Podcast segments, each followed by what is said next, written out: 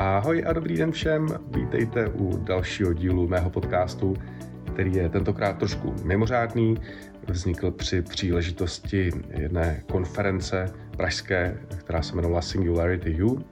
A pro velmi zajímavou českou investiční skupinu Progressus jsem tam natáčel několik rozhovorů s speakery té konference. Dnešním hostem eh, je eh, strašně zajímavá osobnost Karlo van der Weyer, což je odborník na slovo vzatý, na mobilitu. V našem rozhovoru mluví například o městské mobilitě, ale i o letecké dopravě a věřím, že si podcast moc užijete. Now, let me welcome our guest, who is Carlo van der Weyer. Did I pronounce it well? Very well. Thank you. I was well. afraid of Yeah, that. Thank you. No, no problem. Carlo, thanks a lot for coming. My pleasure. Uh, Carlo is uh, director of the strategic area Smart Mobility at Eindhoven University of Technology, member of several advisory, sorry, supervisory boards, and ex TomTom worker, blah blah blah. Many things on your Yeah, LinkedIn it's- profile. It's an unplanned career path, but I'm in, uh, I'm involved in a lot of interesting things. All about high tech, so it's it's a nice environment. Yeah. yeah, Carlo. Um, yesterday I, I attended your presentation, Yeah. which I have to say was really really good. I enjoyed it very much. Thank you. And uh, its name was Where Are Flying Cars? Future of Mobility. Yeah. So let's start the discussion about mobility actually and tell me. And the flying where, cars. Where, are the flying cars? I, I, I chose that title because uh, it's actually the first time I use it because everybody people say that when they're not so impressed with new technology, they always say from ah, they promised us flying cars and now we got 140 characters or a platform to exchange cat movies. You know that that's how people often express their uh, somewhat disappointment on new technology process. Uh, but the thing is that people always wanted to fly individually, so we always were waiting on flying cars or whatever. And this is something that goes back to the Greek mythology when when uh, Icarus he, he was given wings by the gods, and so he could fly individually. It's the dream of mankind. And then he came too close to the sun and he melted, so that didn't end up well. But still, we wanted to fly uh, with, and yeah, we want to have flying cars. But the thing is, if you look at practice, most mobility now is just cars and they're not flying. So I, I try to summarize what's what's going to to uh, to change there. Yeah. Uh, actually, the number of uh, the number of uh, transports Yeah. uh, keeps increasing. Yeah. Uh, I think you you mentioned that it's some in average more than an hour of time spent Yeah. while transporting, even during the COVID time, which was surprising to me. Yeah, so it's kind of some you know mm, facts. It's good you picked that up because it's it's actually a lot of people say that mobility is just a means to give, come from A to B, but it is a purpose on its own. We just want to be mobile because evolution programmed us to be mobile for one hour and 50 minutes. That was the ideal time for hunting and gathering. Uh, staying in your cave, you would starve, but walking around all day, it's too much energy use. So the optimum for the perfect hunting and gathering was an hour and 50 minutes. And that's if you look now at the behavior of people, they still do one hour and 50 minutes of mobility. That makes people most happy. And it's it's something you see always back. So so people that, that work from home, etc. They they tend to go biking in the weekend just to get to their mobility budget. hour and a half. And people that are on the road a lot, they they tend to just read a book in the weekend or have very easy holidays so to compensate for that one. And that's a thing. So and indeed in COVID times we we, didn't have to go out to chase for food. It, it was brought home. You could all do your work at home. Then people start just walking around or taking a bike trip or just a car trip just from A to A instead of going somewhere. so that's a good thing to say. And the other, the other constant, what I said, is that we keep on inventing more stuff to go further. So increased speed is also something that likes that seems to be hardwired in our brains. We want to go farther and further and faster. And that's that's why you see actually in historical movement that our range keeps on increasing. Like now the world is at the is, on, is at the feet of our new generation. That's a completely changed with the former generation, and that will continue because that, that's the other dangerous thing that people think is that at a certain point we won't be able to stop that and get it back so that you just stay at home more. So that's not going to happen. So there's this degrowth movement, which has some reasons to to to, to want degrowth, but it's not going to happen. It's mm. that that's not going to change life. We can also not deny that there's a lot of problems. So we we have to innovate ourselves out of trouble. That's for any industry, but certainly also for mobility. Yeah. But speaking of development and development, uh, what is definitely hot uh, Yeah. in transportation are the electric cars. Yeah. Um, you know, uh, we're in the Czech Republic, uh, mm-hmm. and Czech Republic are, say, electro pessimists. By the way, yesterday I googled that uh, the share of the electric cars in the Czech Republic is only 2.1%, and we are last but one. Yep. The only country which is worse in the European Union is our brothers Slovakia. But anyway, they the pessimists usually say, you know, like uh, it's expensive or uh, it produces emissions anyway, yep. or you know batteries are not sustainable. So, what do you reply to these people? I, I have listened. I, I was the biggest pessimist as well. We started a bit earlier in the Netherlands, and uh, after Norway, we were maybe second uh, in Europe, so at the other side. But maybe I think what Czech is doing is not. Is, don't, don't don't tell anyone. But maybe it's, maybe it's a good strategy. Just wait until these things get very cheap, and then jump in. Then you don't have to pay all the expensive vehicles in the beginning because that's what's happening. That's why electric vehicles will happen. Mm-hmm. They're going to be the cheapest of all. So there's a lot of yes, but yes, electric vehicles, but and then comes a list from yeah, the range is not enough and the batteries and child labor and all this kind of stuff. And I I just keep that discussion short because it's either not true or it is true, but it will be solved, or it is true and it will, might not be solved, but it's still better than the alternative. But it actually doesn't matter because in a couple of years they will be much cheaper than the gasoline powered cars. And then I'm quite sure that also all these pessimists will follow. And I'm the biggest petrol head maybe in the Netherlands. So I started driving electric 12 years ago just to prove that it's not working. But you I, fell in love, right? I had to, I'm convinced at a certain moment because all this range anxiety and, and all the other stuff, it drove better. It was, and, and yeah, you, you just have you just have to change just a little bit and you get something that's much better back for it. And especially if it's going to be much cheaper, which it will. Yeah, then then then it has to do with the development development curve, right? Yeah, yeah. And actually, it's it's also if you produce more of a certain product, it always gets cheaper. Economics, like the televisions. Yeah, it's it's the law of Wright or something. It's Wright's law. But if you produce twice as much from a certain product, the price goes down with 15 to 20 percent. That happened to televisions. It was only for the rich people, say 70 years ago. But because they bought one, price went down a little bit. The middle class could afford a television. And now the poorest people have the biggest screens for some reason. I don't know how that works, but that will happen. That happened to phones, that happened to anything. And it will happen to electric cars as well. They will be very cheap. What do you think of the Chinese cars? Uh, now it's been discussed very much that they're able, they're capable of producing it very cheaply. Yeah. By the way, probably because of it's being subsidized by the government. I, am not sure if that's true. If that's true, we have to take care and, and, and compensate for that one. You have to keep an honest playing field, a level playing field. On the other side, they uh, they are able to to produce cheap cheap stuff in, yeah. in any industry. So maybe I could I do believe they they will be probably a bit cheaper they will grow if, if also their wages will grow, etc. But they are very effective in producing cars. And uh, contrary to what some people claim from made in China, they are very good cars. I mm. I sensed them, I felt them, I've driven them a little bit, but which it's one? impressive. GM or the BYDs. By the way, this yeah. morning it was announced that BYD surpassed Tesla with the sales figures in, in September. So uh, yeah, Wow. It's, it's impressive what's happening from China. It's a wake up call for the European industry. Absolutely. But I think European industry will catch up.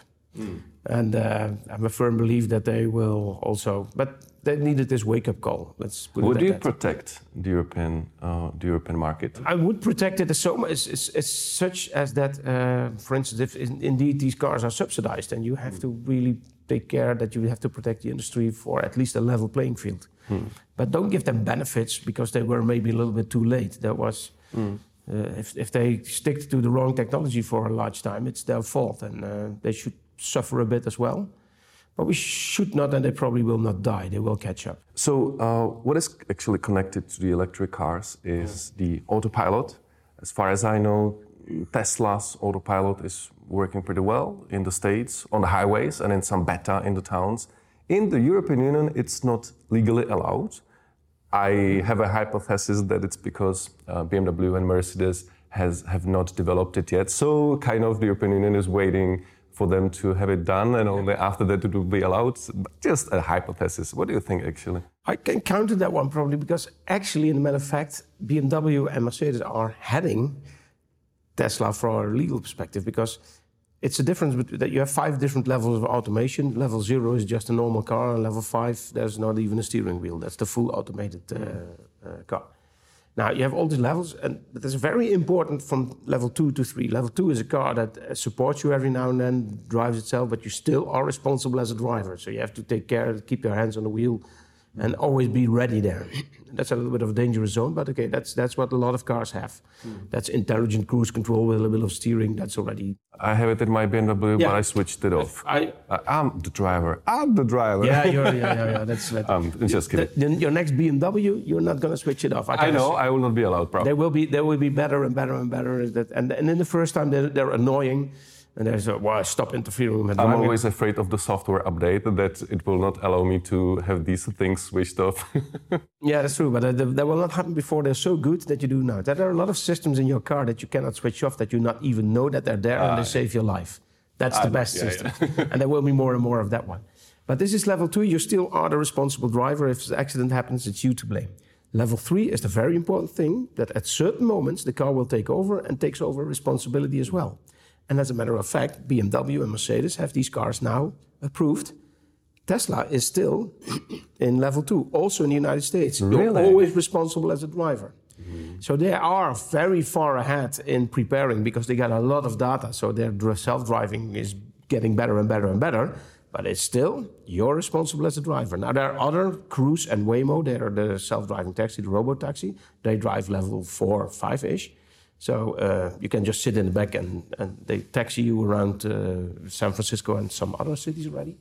Uh, that's another thing. That's a full self-driving car. But a car that just takes over and takes over responsibility is not really there yet, except for the Mercedes and BMW. That does it only in very, very certain circumstances. Mm. During the day, on the highway, during a traffic jam, until a certain speed.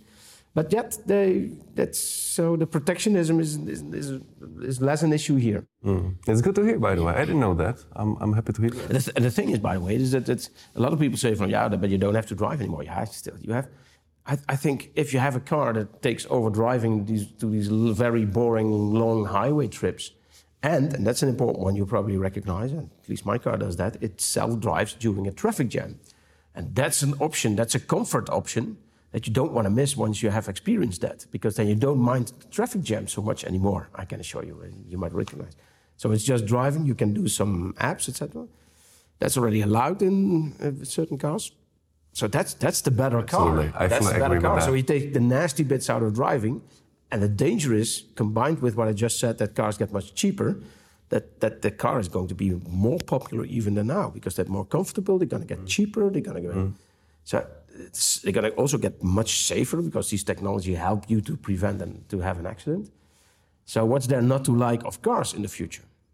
now the answer to that is that cars pollute cities with their existence, with their being there. Mm. So we, we, they're, they're from a spacious level, we cannot overcrowd our cities even more with cars. That's, that's the thing not to like about cars. But all the other stuff, the negative points of cars, are disappearing because of innovation. Mm. By the way, the tr uh, transport in general is yep. in charge of uh, some 16% of the global pollution, as far as I know, which is much more than the farting cows. So, uh, yeah, it's depending which molecule that you look at, mm. because always, if you see from the nitrogen oxides or the particulate matter or the CO2, it's depending on which which pollution that you get. But the most being discussed is, of course, the climate warming CO2, yeah. and that's indeed between 15 and 20 percent of uh, the total uh, energy use and CO2 emissions. So it's pretty big. anyway, 20 percent. Yeah. What car do you have actually now? Uh, I have my first car, and I, I hope you'll not say that it's a Hemi 5.7 eight cylinder. I've got these kind of uh, yeah. I say this. these, these dirty hobbies. Uh, still. I still have my pleasure. first car, which from an environmental perspective, that you don't have to take it to the scrapyard. But that's the thing that I drove as a student, a 1965 Peugeot, and I still own that one. Hmm. I did equip it with some safety technologies, by the way. So just to make sure that you can also. So I have a 65, 1965 Peugeot with uh, a camera that helps me staying in line. So with really? a small warning system, just to prove that you can also equip old cars with retrofit mm. safety systems. So that's one car, but I, every day I drive uh, electric, so uh, don't worry. Most most miles are being done electric, and I drive a lot by train as well. Still, mm. Mm. Yeah. Let's discuss a little bit the mobility in towns because it's yeah. pretty specific, yeah. you know. That's, that's where the problem, because if these cars get popular, it's, it's a good thing for outside the town. In the town, that's where the problems will occur. And it's pretty specific. We have other different like means of transportation, like public transportation, bikes. For example, I uh, in Prague, I usually drive an electric bike. Because oh, did you? Oh, Prague I don't see hilly. many. Prague is hilly, not so many. Yeah, Prague is hilly. Uh, so um, if you a don't want to get sweaty, is, a normal bike is not an option. Yeah, it's not because you don't want to get get sweaty. Yeah, and uh, and so I have an electric town bike. I love it. It takes me some 10 minutes to get from home to work, and I truly love it. No traffic jams. I get a fresh air. I relax. I really love it. But li- like you said, it's not many of us. So what do you think is the future of the town mobility? So the, the thing is, what you do by biking is that you save the government an enormous amount of energy. Uh, uh, uh, money, actually, say. Mm-hmm. Yeah, you save energy, but you save them also a lot of budget and money because you do not rely on public transport, which is expensive to organize. Mm-hmm. You don't you don't possess a lot of space with a car, mm. so you leave that to other people. So all these societal costs of mobility, you you don't have you, they don't, you have to char- don't have to charge them with that. Mm. So you are saving yourself money because it's a relatively cheap option, and you're also saving the government a lot of money. And because of this, you see worldwide, and sorry that Prague is lagging a little bit behind, but again, it is. wait until all the other ones find out how not to do it, and then you can just just with electric cars. You I'm just, afraid you, we'll do it in the bad way anyway. no, no, I don't know. I don't know. No, come on, come on. You, you, do a lot of things good. Look at your city. My gosh, what a quality of life here. That's that's incredible. But but you see now more and more cities making room for uh, bikes, and that's not because oh it's so nice and and good for the environment. Look, the city looks better, which, which it does. Mm -hmm. But it's mainly because it saves an enormous amount of uh, uh, uh, money, both for the for the users as well as for the government. So it is, it pays off to invest to facilitate you a little bit more, to help you a little bit more, because it's very dangerous for you to drive with a bike. So separate bike lanes and all this kind of stuff, they will appear. I can assure you within now and 20 years, and I hope it's a little bit quicker, they will appear also in Prague infrastructure because it's by far the best thing to do for your city. It takes less capacity, it's safer, it's good for the environment, and the fact that the government owns money is also a secondary thing because you are much healthier because you bike.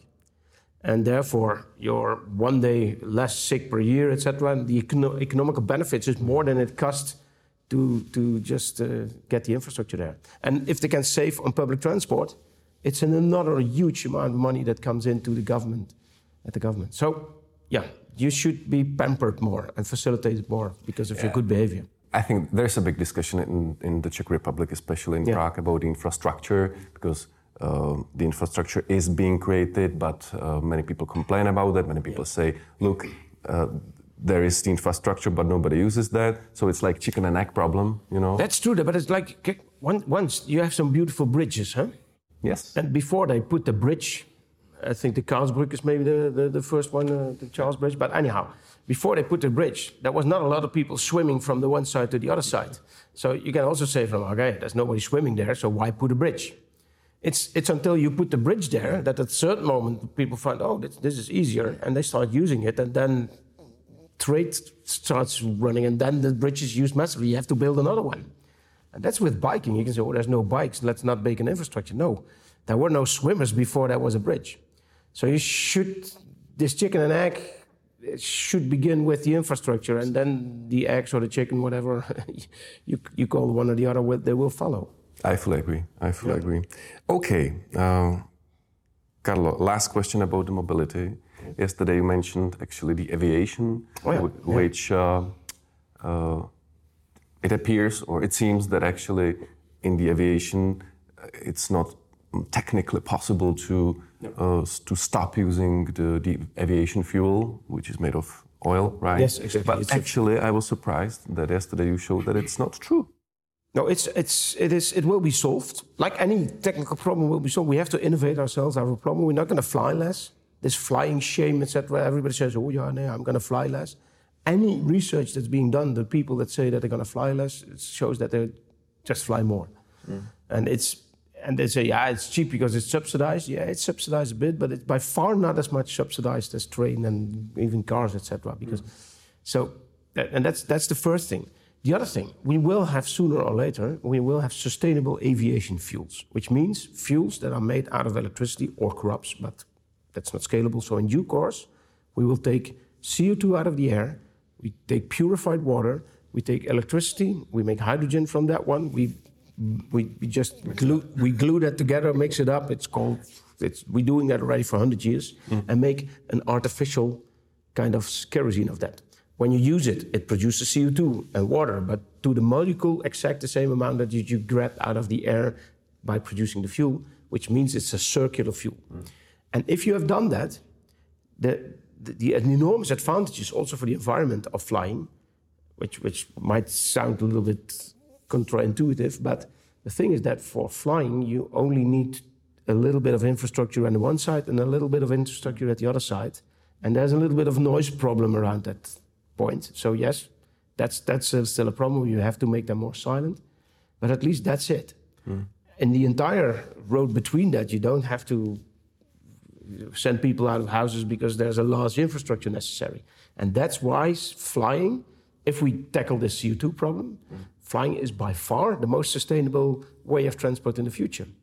And people underestimate that, so they say, okay, we have to stop flying, we have to invest in rails. But don't do that because before the rail lines are there, the flying is so much more sustainable, uh, which takes 20 years. And in 2050, the European Union already had declared that the admixture, because you can have these, these new fuels, you can mix this with the fossil fuels, but it has to be already 70% in 2050. So then scale will come up. You will have gigantic fuel factories, probably in sunny countries where the electricity is very cheap. And they will produce the fuels, but it will be a sustainable fuel. And by that time, when scale comes up, these fuel might in due course be even cheaper than the fuels, than the fossil fuels. Mm. And this is a new thing that, that, that we should really realize that the, the, the Stone Age didn't end because we didn't have any stones and the fossil fuel will end long before we're out of, we're out of uh, fossil fuels. We will have something better before that time, just at a certain moment we had better tools than stones. This is truly interesting, Carlo, truly interesting, and I'm, I'm glad to hear it because, like you said, people tend to be ashamed of flying, which is not correct. We should be ashamed of training in due course. Mm. Trains, uh, train shame instead of flight shame. that's, that's, very interesting. Yeah. By the way, uh, a couple of days ago, I heard that every day we consume, it's an unbelievable number, 100 million barrels every day of oil. Yeah. Of oil. That's, that's, we're, uh, we're addicted to something that pollutes ourselves, pollutes the political climate, pollutes everything. It's a venom. We have to get rid of it. Yeah, but not by saying we are not going to use anything anymore and we are going to back living in cages. That's caves. That's not going to happen. We have to come up with an alternative for it, and it's possible and it requires a ridiculous, overwhelming number of solar panels and carbon capture systems, etc. And that's that's a lot, but it's not impossible. So it's about hundred thousand square kilometers of solar cells in order to make the fuels.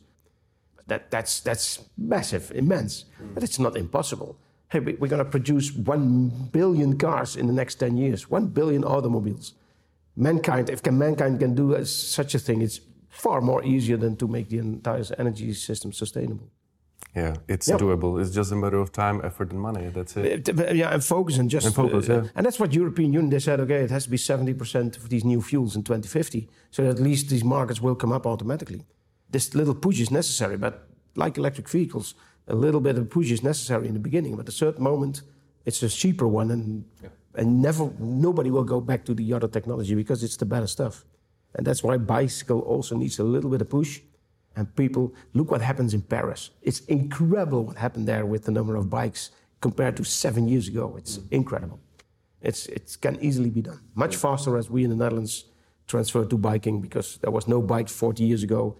Now we're a biking country, but we didn't used to be so. So come and learn the lessons from Paris and from us and from all the other ones. So you're clever as Czech and be, be just a little bit modest and be a little bit skeptical. And as soon as you, you just steal it from other countries. We'll send our politicians there. You're very welcome. Carlo, uh, we have to speed up, uh, yeah. but the discussion is truly interesting. Let's move on. Today you're going to have a presentation on the yeah. topic work and leadership in AI future. So what are you gonna uh, what are you gonna speak about? Yeah, yeah. So I, I always worked in the mobility arena, but the last five five years ago, the university where I worked part time, they asked me to set up an AI institute. So now I'm all involved involved in uh, artificial intelligence, and yeah, seeing that, and also having a background in in, in leading company, I, I, I, had labs of three to four hundred people at a certain moment I was responsible for. So I see HR also changing because of this new cooperation we have with robots. And what I'm going to present this afternoon is that there's, to my point of view, the distinction be between what robots have to do and we have to do is that all the coloring inside the line kind of jobs, the regulatory, repetitive jobs, but everything that just is obeying the rules, that's what the robots are good at. The robots are not so good at coloring outside the lines and being flexible, etc. And I think we should not allow robots, uh, these, these machines that are going to be a thousand times more intelligent, a million times more intelligent than we are, let them just color inside the lines, otherwise it gets dangerous. Mm. So the only added value that we have in the future is that we can color outside the lines. That's with, with some moral and ethical compass in our heads. That's what makes us human. And that's if you see that, then then also work and leadership will change, because uh, how do you how do you set up an, an, HR contract, you know, a working contract, if if you just expect people to not follow the rules? How is an HR handbook will look like? and that that's going to totally change that you and probably have to hire people for, you, you, just ask people you have two rules. It's, it's, use your common sense and do that actually in the benefit of the company. So the thing is leadership is what you do that people know where the benefit of the company is. You have to give them direction and you have to give them energy so that you could, they can walk. You have to facilitate them doing that. But but not prescribe them how much days off they have, if somebody dies in the family, all these kind of rules. You have to be flexible with all this, this nonsense kind of stuff. And that's a new leadership that is, that is based on, on vision and authenticity because they have to follow you and they have to trust you on that one. So in the old days, it was just because you're the boss and, and you got to say what's happening. That's, that's not leadership anymore. It's giving direction and, and yeah, light, bring light in the end of the tunnel because people have to keep on walking. Mm. You have to say this to my wife, who's always mad at me that I'm breaking the rules. So I'll tell her, no, that differentiates me from the robots. yes, please, that's that's the right reaction. Be happy that you're not married to a robot. exactly. But for, try to try to marry a robot for one year, and you probably will come back. she she fell in love with you not because you obeyed the rules. True. Yeah. yeah. So so probably if, if if she complains like this, it's just her ex, her, her expression of loving you. Oh yeah. So I fixed you. your marriage as well now. That's also good. uh, Carlo, you worked at TomTom. It's yeah. some times ago already. Yeah, it's a couple of years ago. I worked there for 12 years or something. Yeah. So, yeah. But actually, I wanted to ask how it looks with TomTom because, from my perspective, you know, the navigation systems like TomTom, and Navigon, and Garmin um, started to have serious problems at the time when Google actually made their navigation yes, system exactly. for free to the users. And I think Garmin kind of overcame it by focusing on, Leisure. on the watches, you know, and sport. But I haven't seen TomTom recently very much. Do you know how they're doing? What they're I, I know that, and they're doing fine. Uh, very, very well, by the way. Um, the thing is that Garmin indeed very, very successfully moved to some more the luxury markets and the sport market and the leisure market. Uh, TomTom decided actually because they were focusing on cars and, and automotive so TomTom made uh, the wise move to change from business to consumer to business to business. Mm -hmm. That means that indeed you as a consumer will not will not see it so much, but the, uh, actually practically every car that you buy nowadays, every brand has TomTom in it. Really? But then white label and you don't see it. So then, uh, most probably the traffic information might be from TomTom or the map or the navigation software. So then they they used to be already a software company, and then all of a sudden this device came and they get berserk, etc. So their revenue now they only sell the software and the device is already in the car. And that's not only for cars, that's also for cell phones and all kind of other applications that have TomTom inside. So if you check, for instance, your Apple Maps, and they navigate with a lot of TomTom intelligence. Really? Yeah, so that's that's and that's a nice thing how a company can change from a business to consumer to a business to business. And I must I'm quite proud of how I see that TomTom is doing in that area.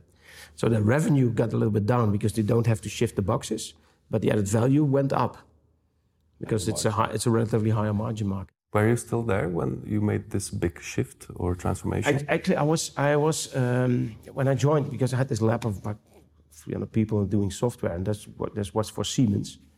Um, and when Siemens wanted to sell all their automotive business, we actually, uh, the, the, in good cooperation with Siemens, decided that maybe the site that I was responsible for in Eindhoven, we picked that up and brought it to TomTom. And this site had automotive experience, which was totally different. So I, that was one of the beginning things that uh, TomTom could make this move towards business to business by taking over a lot of people with, with, uh, um, with, with experience in that matter. And nowadays, TomTom does a lot of revenue in this automotive area. So. Mm-hmm I did get a glimpse of what happened there, yeah. But it was an interesting thing. And it was also because TomTom, I, I really think TomTom has very, very strong leadership in that one. To, uh, just as I just said, they, they, they know where to focus on and give you a lot of freedom how to go there. That's what I learned how, how corporates really can move in, in this new kind of leadership. And that, that's how I experienced TomTom. Mm. I, still, I still think it's a fantastic company. Mm. Where are they from, actually? Amsterdam. Amsterdam. Netherlands. Okay. Okay, yeah. nice to hear. Really nice. And then I have the big site in Eindhoven as well, which used to be my lab, etc. That's why they, they, do the automotive business. But uh, it's an Amsterdam-based company. Yeah. It's great to hear that a European country managed to compete with the American. Every now and then, we're and they're still strong there, and the traffic information is still is still top of top top level. So uh, they're doing well. And we have some more. We have Spotify's, and we have some others as Europe's, and, and more will follow. Hopefully, some Czech will follow too. But we have some strong tech companies too. Yeah, you're, you're, a good country. Your quality of life is so good that you. That's true. Yeah, that's true. You, you attract people here as well with the quality of living. That's that's in the end what. what that's what I think is the most crucial. That's what I actually want the politician to do to create the environment where we will attract the global talents, and everything else will come then naturally. It is true, and and let's let's let other people call European Europe a museum, you know, but the museum is the ideal location to to feel well. So, it, it, it I don't see that as an insult, as long as you uh, attract good people and you have some assets here that. Uh, and I, I don't even mean the cheap and very good beer here, but it's the quality of living is good. Yeah. So, like you, have, you have, to really cherish that because that's in the end what, what makes you successful. Company. I would say the combination of freedom and security. That's what I love about the Czech Republic and especially Prague the most. Okay, cheers. Cheers on that. And the beer, of course. that's also. Uh, last question, a more philosophical one. Will the world be better in 100 years' time or not? And why? Yeah, for sure. I do not see why, because everybody complains that all things will get better. And, uh, and you know, you look at the news, it's war, it's all right. We had much more wars and we, we had much more problems the old days. But we didn't have a camera sitting in front of the rocket that you could just witness what happens in the explosion, you know? That's what we see now. We see everything around the world. So we think that, that, that, that danger is everywhere. But the world is safer and a better place than ever. And that's because of technology and the repetitive innovation that you get from better technology can make better technology, etc. Now, it, it might get dangerous when these robots will be smarter than us, but I think in the end, always the benefits of technology have farly overclassed the negative side effects that technology always has. And I do not see a single reason why that would be changed in the next 100 years. So, yes, the world will be much better. Uh, just as we cannot imagine that 100 years ago we, we, we lived without running hot water and heating, you know, in the houses. But 100 years ago, we thought from, oh my gosh, we have a roof. We didn't have that 100 years ago. So how could people live without a roof? In 100 years, we cannot imagine that we now live without a gazillion bubs or something that has to be invented. I don't know what. but it's not there, and we have perfect living now. But more stuff will come that makes us, our life fantastic. Mm.